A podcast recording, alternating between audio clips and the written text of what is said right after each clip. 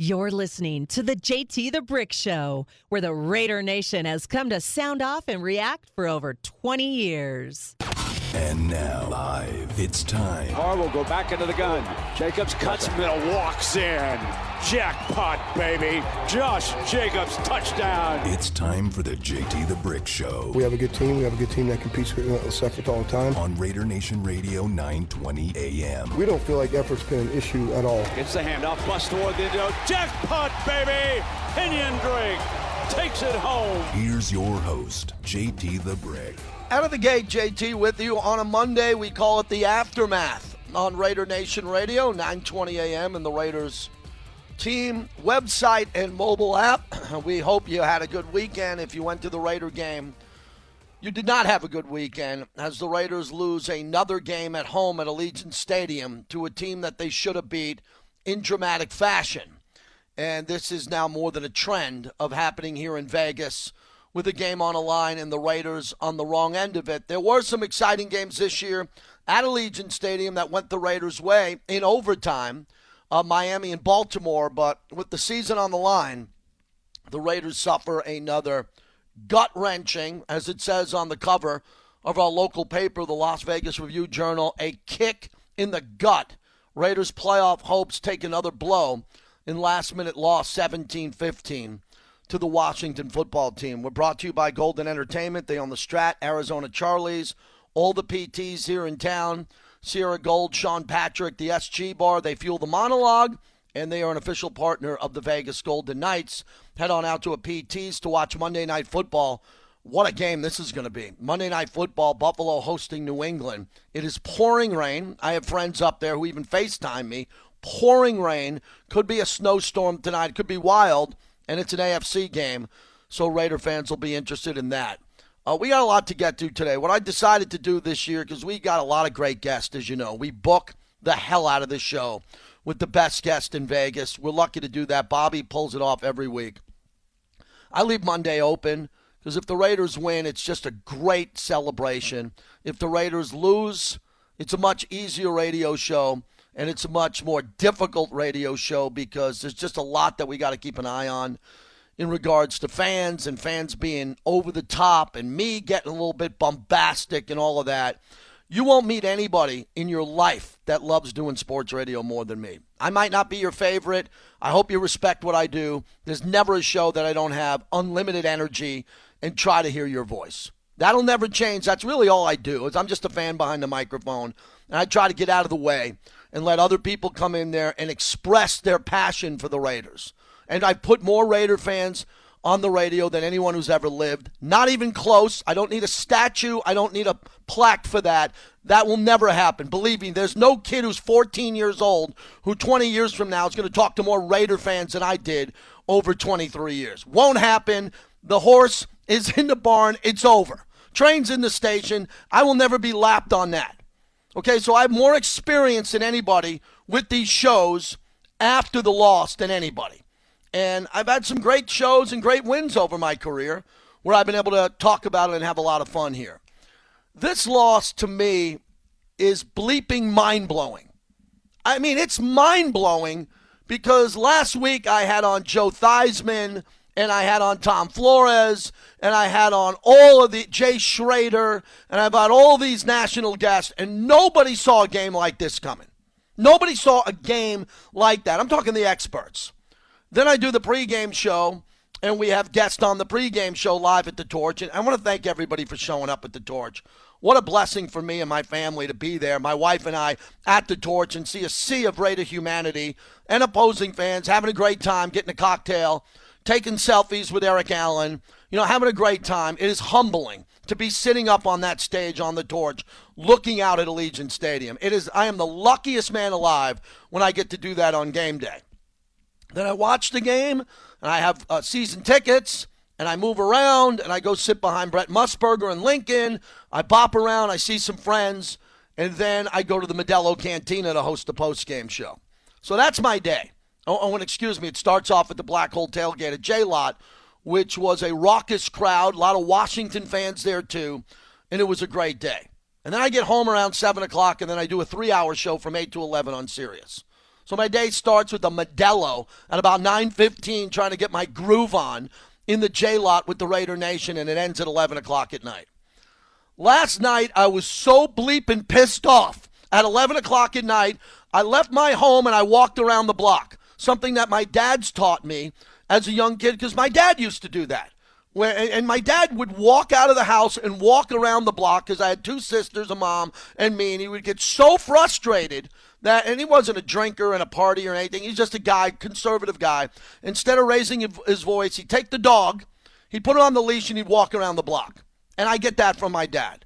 So last night I walked around the bleeping block in my community in Summerlin, and I was so freaking pissed off about that Raider loss. It was one of the most damaging losses mentally to me because I can't believe they lost the game. Under any circumstance, I can't believe they lost the game. And I promised myself today and my wife that I would be calm, I'd be cool, I'd be collected, and I wouldn't get that emotional. That's how much I love this team. I want them to win for the owner, to the coach, to you, the Raider Nation. And I hope you know that. I know you know that. But that game was an absolute gut punch. Eric Allen and I stood outside the Modelo Cantina up against the club drapes and watched that final drive and that field goal that went in. And then what happened after that. And Eric, I looked at Eric, he was in shock. Eric Allen, maybe the nicest guy I've ever met and worked with. In shock. We put on the headsets and did the post game show. And I, I just walked to my car in the parking lot after the game I said, How the hell did that happen? How do you lose a game at like this game at home with so much on the line? And that's what the show's about today. I don't have all the answers. I want the team to bounce back and win. Kansas City has never played worse. In this run of Andy Reid, they've never played this bad. So, can they win the Kansas City game? Most people probably say no. I say they could get up for it. That's what I do. I like to bring in at least the optimism that this team can bounce back and win. That's later in the week. We got a whole week to do that. I'm breaking out. I should just put in a. Bobby should just go back and play one of my misdirection weeks that I've played and perfected over the last few years. Just Kansas City's going to run misdirection. I'm going home. I'm going on vacation. I'm going to Maui till Sunday, and I'll be at DM at 8 in the morning. Because that's all I'm going to talk about this year, week is Kansas City starting a play to the right and running it to the left. Starting a play to the left and running it to the right. You're going to get so sick and tired of me this week saying the word misdirection that I hope someone in the Raider Nation is counting. I don't know if I'm going to say it 100 times, 75 times, but the amount of times I'm going to interview people and say misdirection is alarming. But that's for later on in the week. So, how do the Raiders lose to a quarterback named Heinicke in their building with the season on the line? Let's begin with that. Taylor Heinicke makes more plays than Derek Carr.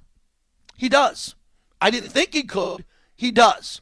The reason why he does is he moves the pocket. He stays in the pocket as long as he can. He takes brutal hits or he runs away from the hit at the last second and he doesn't throw it 40 yards. All he does is keep his head up and then drop it six yards and there's a seven yard gain and you go, wait a second. Whoa, whoa, whoa, wait, Maxx Crosby just had him. Yannick Ngakoue was about to sack him and he keeps the play alive. So that's what happened yesterday in a game that was only a combined, you know, 17-15 game. A couple of those plays made a difference. So that's one thing that we'll end up discussing today. The second thing was where the hell was DeSean Jackson? Where was he? Can we can we get some clarity on what's happening with this? Was is, is he is he hiding an injury? Is he 100%? Was he not in the lineup when he should have been? When he wasn't, when he was wide open, waving, why didn't he get the football? So we'll address that. Next topic is Johnathan Abram. Big topic for me because I like John Abram. I think he's a good player. I want to get this out of the way on Monday. I would not play him against Kansas City. I would not play him. But you can't because the Raiders have so many injuries that you have to play him. So I dipped the show in reality. I'm not saying bench John Abram. I just wouldn't play him. So I'd have him suit up and dress, and I would just have him on the sideline. I'd go with anybody other than Johnathan Abram in this game because the way he gets exposed in the passing game is alarming. And I've seen that movie enough with Kansas City. So seriously, take someone from the practice squad. I'd take anybody, a nickelback, whatever. I would put anybody deep out in center field and just say, John Abram, you're going to sit this one out. You're going to watch this from the sidelines and do that. Point number three.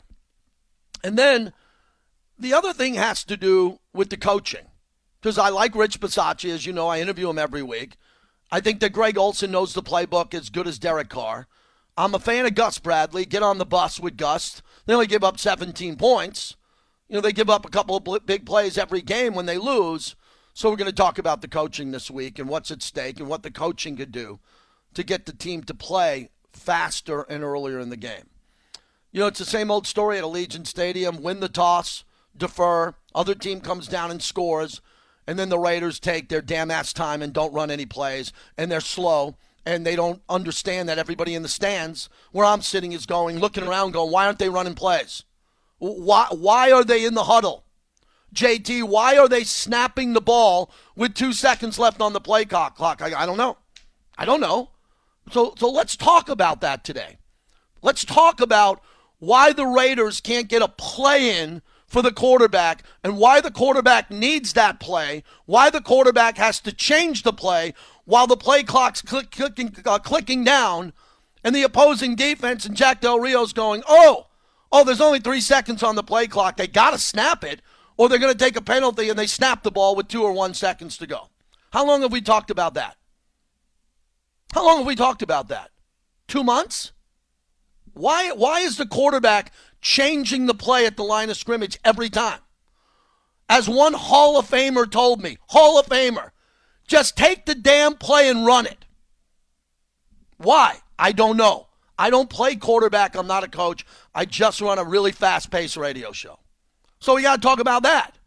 So all of this to me is alarming that a team in a season that's wide open, ladies and gentlemen of the Raider Nation, if this was a season, like I thought Buffalo was going to go 14 and 3. So no one in the AFC East would have a chance. I was wrong. New England has a chance to be better than Buffalo.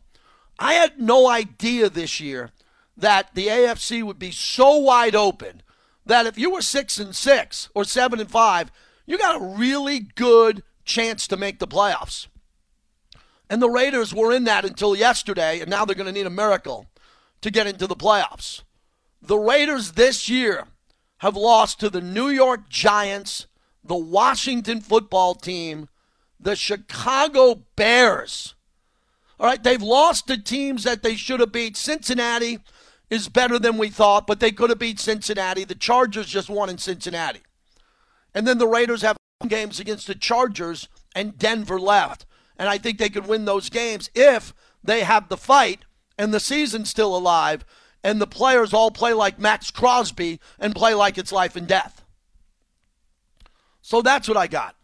I, I got a lot of questions, and I didn't think I'd have a lot of questions on this Monday. I didn't. I thought the Raiders would win the game. Not comfortably, but they'd win the game by seven to eight points. They wouldn't be chasing points. They'd just, you know, take care of business, move the chains, make a couple of big plays, and do some unique things in the game. Forget about the unique things. Forget about the new unique things. There's no crossing routes. There's nothing. The, the offensive playbook right now, either because the quarterback doesn't trust the offensive line, so the plays won't develop downfield. So the plays could be there, but they're not going to happen if the quarterback doesn't hold strong in the pocket or get the hell out of the pocket and keep the play alive, like Taylor Heinicke does. Or that they just can't run these plays because the offensive line is just not good enough and it's just chaos on every play. I cannot believe the offense is the problem of this team. We addressed Henry Ruggs and the tragedy. We've talked about that. That's way in the past. Jon Gruden's playbook, Jon Gruden's resignation, that's in the past. And we're just wondering now what this team could do to try to save the season against Kansas City and fortunately, Kansas City is playing so poorly. It's incredible. I saw a graphic today, which was uh, something I screenshot on TV today. Patrick Mahomes, during the Chiefs' five game winning streak against the Giants, one touchdown, one interception, a 74.6 passer rating. Versus Green Bay, only one touchdown, a 74.8 passer rating. Week 11 versus Dallas. No touchdowns, one interception, a 71.9 quarterback rating. And last night versus Denver, zero touchdowns, one interception, a 57.3 quarterback rating. Oh, but I forgot the game sandwich in the middle. At Las Vegas, week 10, five touchdowns, no interceptions, and a 127.6 quarterback rating. So you couldn't have Mahomes playing any worse if you dreamed it up and made it up, except against Las Vegas. The Raiders get an opportunity to see Mahomes play at absolutely no debate the worst stretch of his entire career. Worst stretch. He didn't throw a touchdown against Denver. He threw one. He had no touchdowns and interception. That's the team you have coming up on Sunday where you need that game to win and save the season. 702 365 9200. So I'd like to hear from some new Raider fans, some global Raider fans, and I'd like to hear about how you feel about the team now. And I believe in the coaches, I believe in the players. I criticize the players when they don't play well. That's what I do. I've always done that.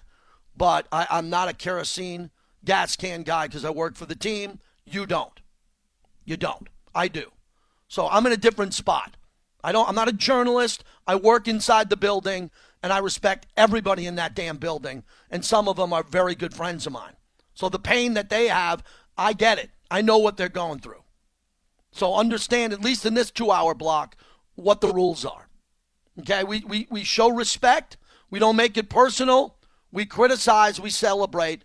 And this is a devastating loss. Any way you look at it, it's a devastating loss. I cannot believe they lost this game. I was pretty shocked when they lost to Chicago because Justin Fields couldn't throw, and, and they lost that game. But I was very surprised they'd lose this game with no Chase Young, the injuries that they had. And I just thought the Raiders would have had a better performance on the offensive side of the ball, especially coming off the Dallas game, where they played very well in the Dallas game and they took shots and they didn't take shots against Washington. What's incredible about Washington, it's the same thing that happened with the Giants. The Raiders thought that they could do something, and then instantly in the first quarter, they looked at it and said, We can't do this. So we're not going to do it. We're not going to do it. And that, that's what happened. That Washington dictated in Allegiant Stadium what Derek Carr could, could or can't do. And I'm surprised, excuse me, I'm surprised by that. I'm surprised that the Raiders look at a couple of teams' defenses and say, we can't do this, we can't do blank, so we're going to check down and get out of these plays. With DeSean Jackson, Bryan Edwards, Foster Moreau, Kenyan Drake before he got hurt, and the rest of this offense with Hunter Moreau. They are now unofficially, they are officially an underneath offense. They take what's open underneath, period. And from time to time, they take a shot if they have to. If they have to. And then the last thing before I get to the highlights, I want to um, mention this, which is a big topic, is clock management. Clock management, I've never seen it worse because at the end of the game, when they needed time left on the clock in the fourth quarter, all I kept thinking was the first, second, and third corner, where they were so nonchalant, so slow and nonchalant to play with any type of energy, up tempo, forget about the no huddle. And they were so nonchalant with the clock that they sure damn well would have loved another two minutes down 17 15 with a couple of timeouts, wouldn't they have? Wouldn't that would have been nice to have three timeouts plus the two minute warning and more time left? But when you when you when you sit in the huddle and you let 35 seconds go down every bleeping play, Literally every play. Go back and watch the game. Don't ask for another minute 10 when you desperately need it at the end of the game because it's not a priority. Clock management is not a priority. I don't know why. I don't get it. And I'd like to figure that out. Let me just knock through some of this. I see some of you waiting on hold. We'll get to all of you. This Logan Thomas touchdown, I want you to hear it because you really got to see it to analyze what happened on this touchdown as Washington goes up 7 0. Little boomerang motion. Play action, looking over to the left side against facing. Got a man wide open for the touchdown. And there's your man, Logan Thomas. Six feet, six inches. broke open in the back of the end zone, exactly what Lincoln Kennedy told you that they were going to have to defend. Moehrig could not get over on him.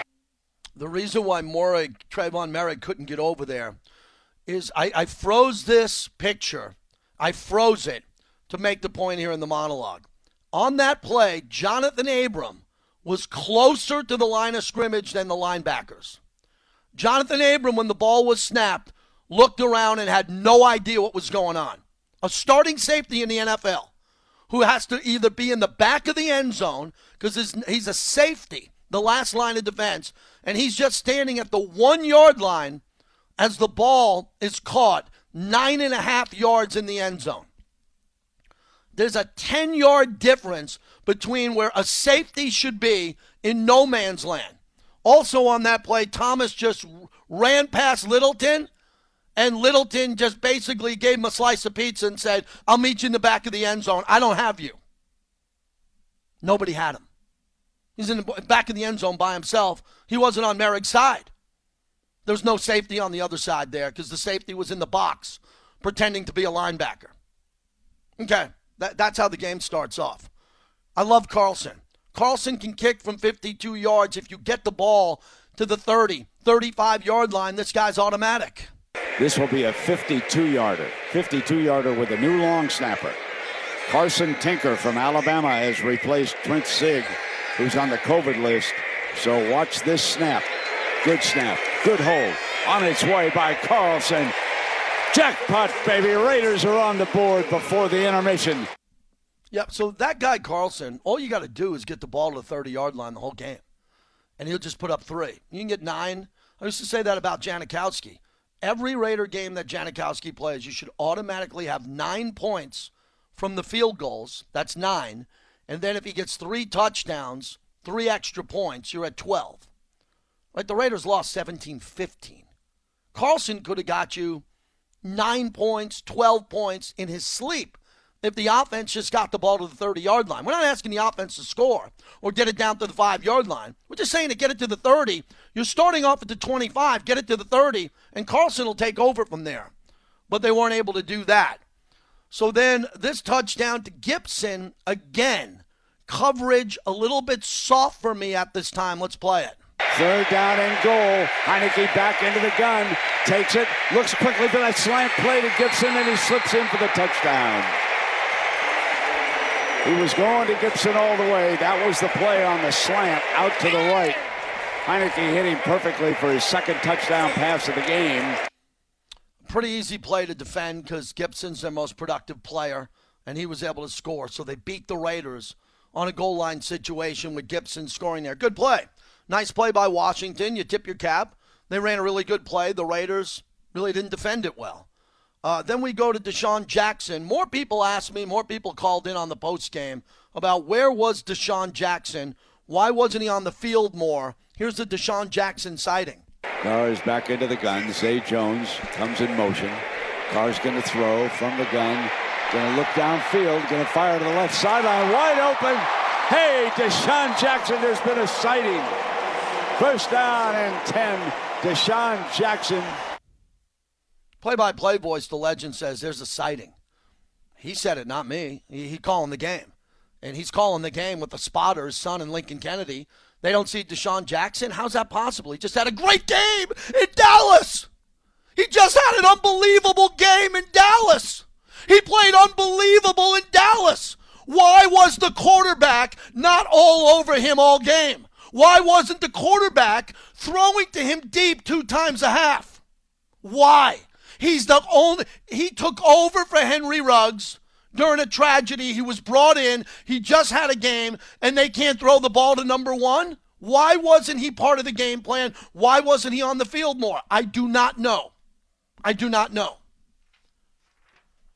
That was shocking to me.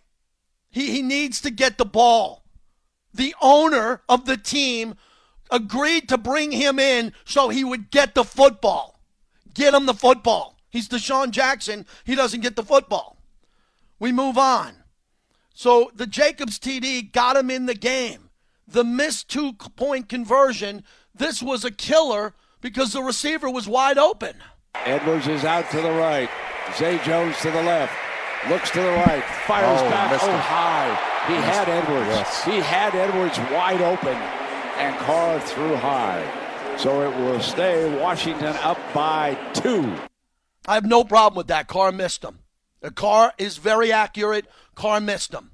No problem with that. I, I know it's a lost play. You will never hear me criticize Derek Carr on missing someone because he threw it too high. It was a fastball. Got away. Max Scherzer, three and two count, might let a, a pitch get away from him. It happens. No criticism for Derek on that. Did it hurt? It absolutely hurt because the Raiders were chasing the rest of the game. We talk about interceptions. You got to catch the football when it's available, when you can make a play. Hobbs with the interception. Will send Gibson in motion out to the left side. He's all alone in the gun. High snap. Brings it back down. Fires over to the right side. Intercepted. Picked off at the 31 yard line. Yes, sir. It's Mr. Hobbs. And Hobbs is still running. Hobbs is down. What a play. Raider Nation is on its feet. What a big play that. That, that could have won the game. But we'll get to another really missed interception that cost the Raiders the game. But that, you got to score points, and the Raiders got a field goal. You got to score points there. And then we move to the Moehrig near interception. This could have bailed the Raiders out. The Raiders were outplayed in the game, but easily could have won the game if Moehrig caught this ball. Backing up is Heinicke. Steps up in the pocket. Fires. Almost intercepted. Moehrig, the free safety, come on, came up and deflected it. He almost picked it off. He almost picked it off. Again, very difficult for me to criticize. It, it, was a physical mistake. It was an easy interception that would have won the game. For those who say he would have had a pick six, he would have did this or that, whatever it would have been.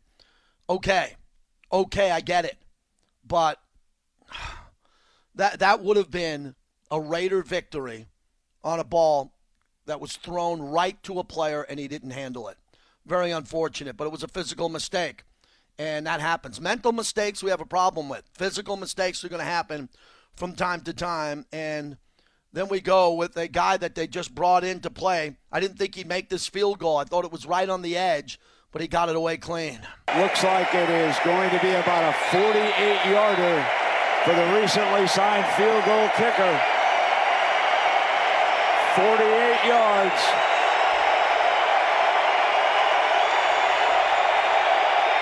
Crowd roaring.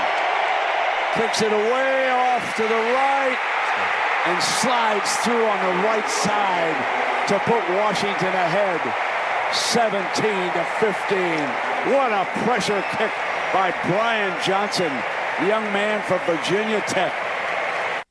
Yeah, you shouldn't be in the league if you can't make that kick, but that was a clutch kick for a new guy stepping in. Wow, would have been nice. On the cover of the paper, Cleve Farrell missed that, missed that by half a finger. He, he could have, he almost got it. And then no pass interference on this play on the tug of the jersey at the bottom of the jersey and all the contact at the top of the head. I was surprised by this. Carr from the gun, rolls to the right, looks downfield, fires it deep down to Zay Jones. Zay Jones battles incomplete. No Is there a flag? There's no flag. Bobby McCain, the safety, was stride for stride with Zay Jones. Derek decided to take a take a hit at it. McCain had a jersey, but they didn't call it. The back judge did not call it.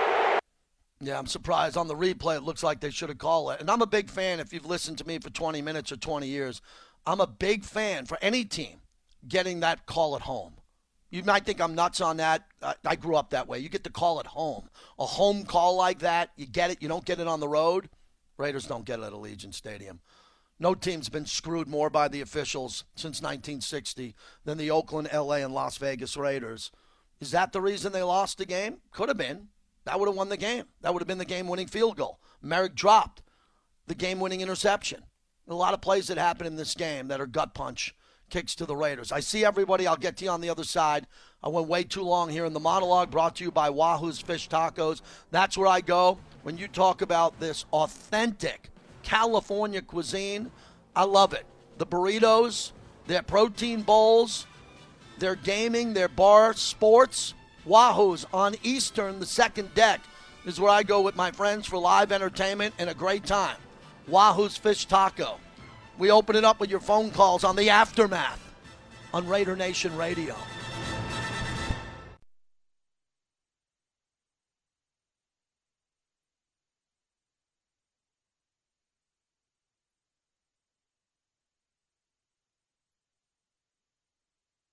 Heinicke, play action Gibson.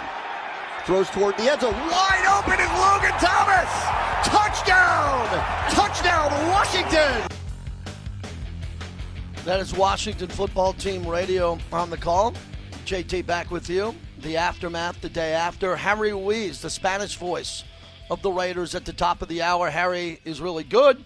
He's really good as a play by play, young emerging play by play guy in our building. We've been putting him on Monday, and it's been exceptional.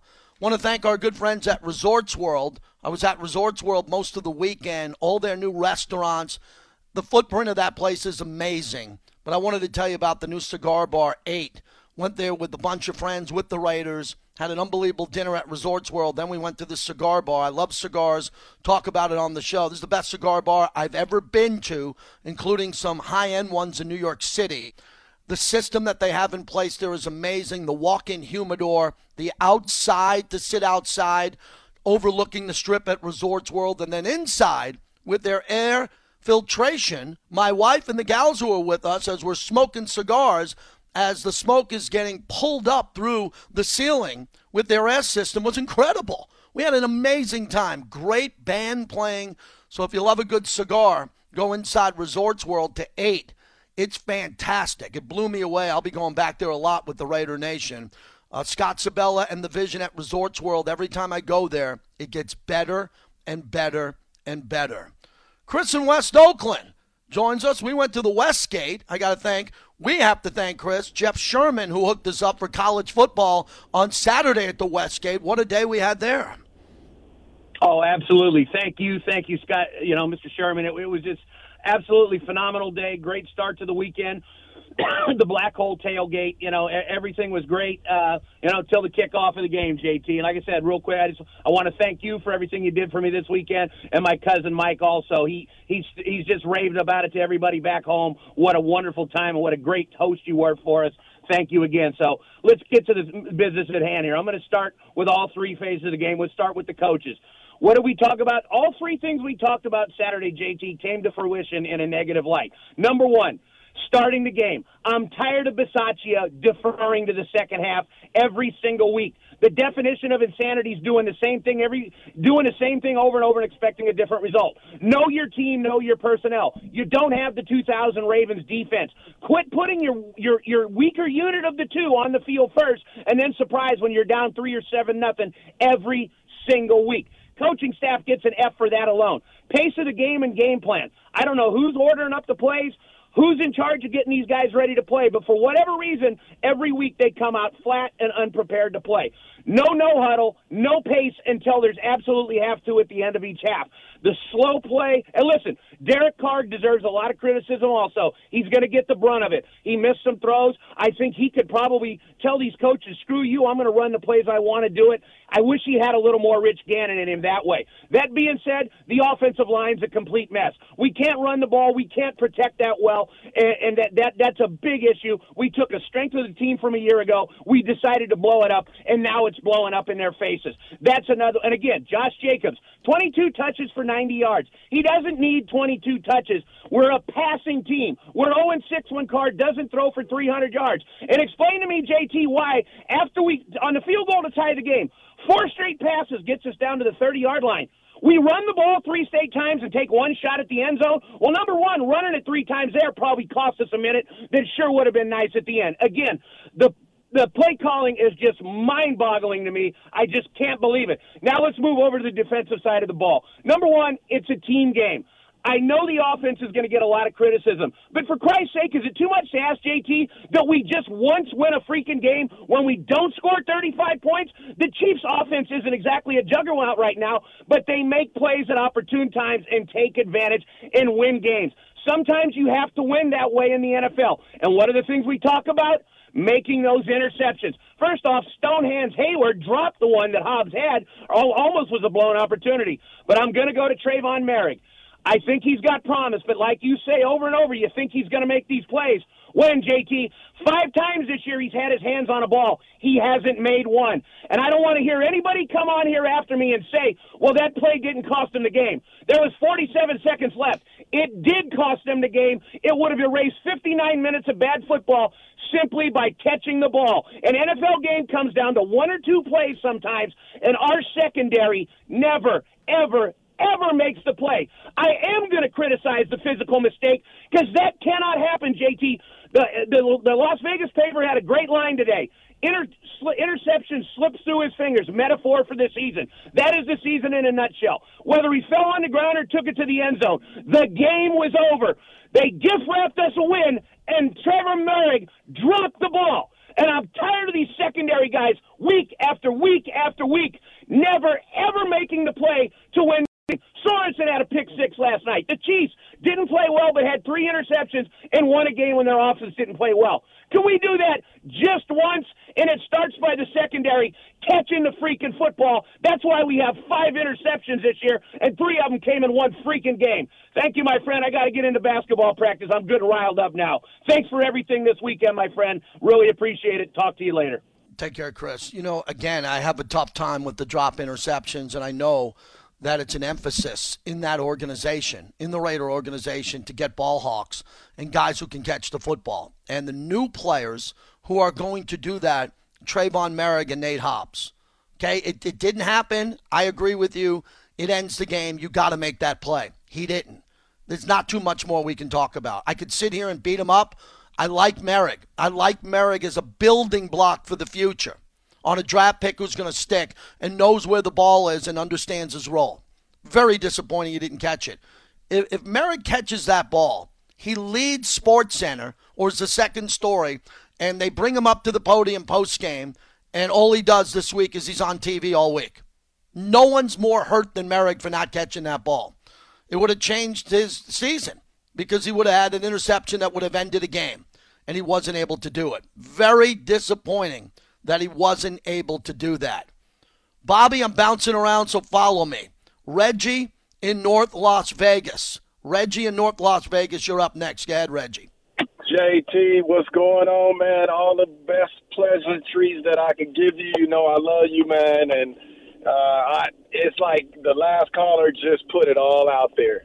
I, I I look for places to try to really point at what the problem is, and it was every phase the coaching, man. For how is it that not only you but we, the fans, could see that hitting the middle, coming out fast, start with our offense on the field, things like that. How is it that we see it, but it seems like the coaching don't see it? So the first blame I'm putting it on is coaching because this is year long, whole season we've been having this problem. Then, of course, I'm going to say Carr today because there was so much missed out there for us to not even get in the red zone, first of all. And then when we get to the red zone, it becomes the dead zone. I always say this third down is our worst down, and that's on offense and defense. So I don't understand it. I don't know why it's continuing to happen. I think it's got something to do with definitely with the type of uh, personality that we have on the field. Are they taking on the coach's personality or what? I don't. I don't get it. So right now I'm just frustrated. I know everybody's frustrated. I don't even understand where we go from here. I can't see us making the playoffs because we keep making these same mistakes. And let's go back to the way you started it. You look at the teams we lost against, and you look at uh, where we lost at. We lost at home against some of the worst teams in the league, and we should have won because our defense, good, bad, or indifferent, they held them to low scoring games and we can't come out with the win. JT, I'm trying to do like your wife said, stay calm, so I'm staying calm. I'm still Raider Nation till I die. Raider Nation unite. You know, when it when it comes to deferring, most coaches defer. Most coaches do, and you know, you one thing you're guaranteed the ball to start the game in your own building. I like that. but I understand how Tom Brady, Tom Brady, became. He's the greatest quarterback of all time, and Belichick and Brady understood that if Brady, because he's great at clock management, if he could be able to do you score at the end of the half and get the ball back and score again. That's what Brady can do. Carr's not Brady. He's not. So they want Carr to do what Brady does score in the final two minutes of the half and then score to come out. Derek's done that throughout his career. Matter of fact, Derek's speaking now, so we're recording it. We're going to play a little bit of Derek uh, coming up a little bit later on the show and hear what he had to say at his press conference, which is happening right now if you want to go see that. And uh, I believe that's what's happening as I got the notification on Twitter from the Raiders. So we'll get you some of that coming up here in a little bit. But in regards to starting fast, of course they want to start fast. You don't think Greg Olson, when he's sitting with the team at the Saturday night meeting before the game on Sunday, is saying, hey, look, we want to start fast. Here's how we're going to do it. We're going to go with this play, that play, this play. That's their goal. They're not forgetting that at the team meetings and practice. What's frustrating me the most is I know that the team practices well. The team practiced well under Jon Gruden, and they're really practicing well under Rich Bisaccia. We hear that. I hear it on the inside, not just from you know the insiders who are covering practice and they're only watching walkthroughs or a little bit of practice there. This team practices well when they have the bodies to go practice, when they have healthy bodies and ready to go. Now with Alec Ingold out and Kenyan Drake gone for the year, that hurts. The injury to Trayvon Mullen, Richie Incognito. The list goes on and on. Nicholas Morrow. Now the injuries that I've been preaching are catching up to this team. They're supposed to be getting healthier. without Darren Waller, how do you win in Kansas City without Darren Waller? So guys got to play now. They got to play through this pain. If they can go, they got to go because the team. I can't wait to get into this Kansas City this Kansas City debate on how to play Kansas City. Because last year they beat them, and Kansas City was a much better team. Come on, they were much better as a Kansas City team. And the Raiders went into Kansas City last year and played phenomenal. I just don't think the Raiders are capable of playing at the level that they played in Kansas City last year unless something crazy happens at practice and they out scheme Andy Reid and the coaching staff. Because last year they went in there and they played a beautiful game of football. It was really one of the more, more executed, greatest Raider games in the regular season in many years. Can they do that again with their back up against the wall? We'll see. We'll see. But they, they're going to have to play a, a, perfect game. And look, this is the time. They have to win. I, I just know that Mahomes is playing and struggling. But we knew that going into the game in Vegas, and he threw five touchdowns and had no interceptions. 702 365 9200 calls the rest of the way. Harry Ruiz the Latino voice of the Raiders at the top of the hour. Want to thank our good friends and what a job they do. Any Tires Plus, conveniently located off the corner of Lake Mead and Boulder Highway. Right now, get $50 off any new set of four tires. Good time to do that over the holiday season. Complimentary road hazard protection for 24 months with the purchase of a new set of tires. It's Any Tires Plus, proud partner of our show.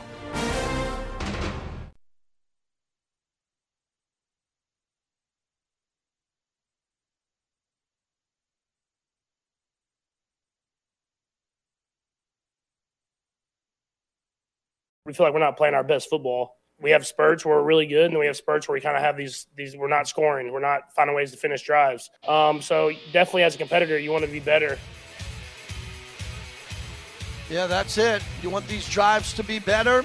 Uh, Patrick Mahomes, he's struggling. He's really struggling. It's just too bad the Raiders don't have a better record coming into this game on Sunday. But hate to say it, it is what it is. Raiders have to play their best game of the season to save the season and have any chance of the playoffs. And I didn't think we'd be saying that. I thought the Raiders, by beating Cincinnati and beating the Washington football team, would control their destiny. They didn't. So they don't control their destiny. They're going to need a lot of help the rest of the way. 702 365 9200 as we continue on. JT, good to have you back. Hope you had a great weekend. If you didn't get a chance to go to the game, we're brought to you by Sam and Ash, samandashinjurylaw.com because you deserve what's right. 702 820 1234 if you get into an accident. Nick in San Jose. Thanks for being patient. Nick, go ahead.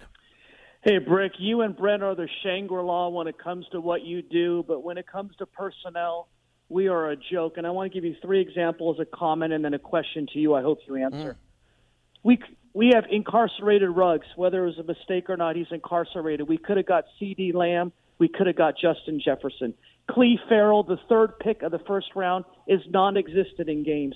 And Abrams, I can't watch this guy anymore. It's repeat mistake after repeat mistake.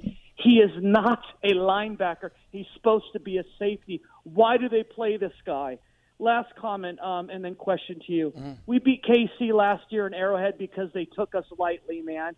You know, they even said it without saying it after um, we beat them. I, I, I don't want to be half empty, but they took us lightly. So here's my question, bro. We will be, if we're lucky, seven and ten.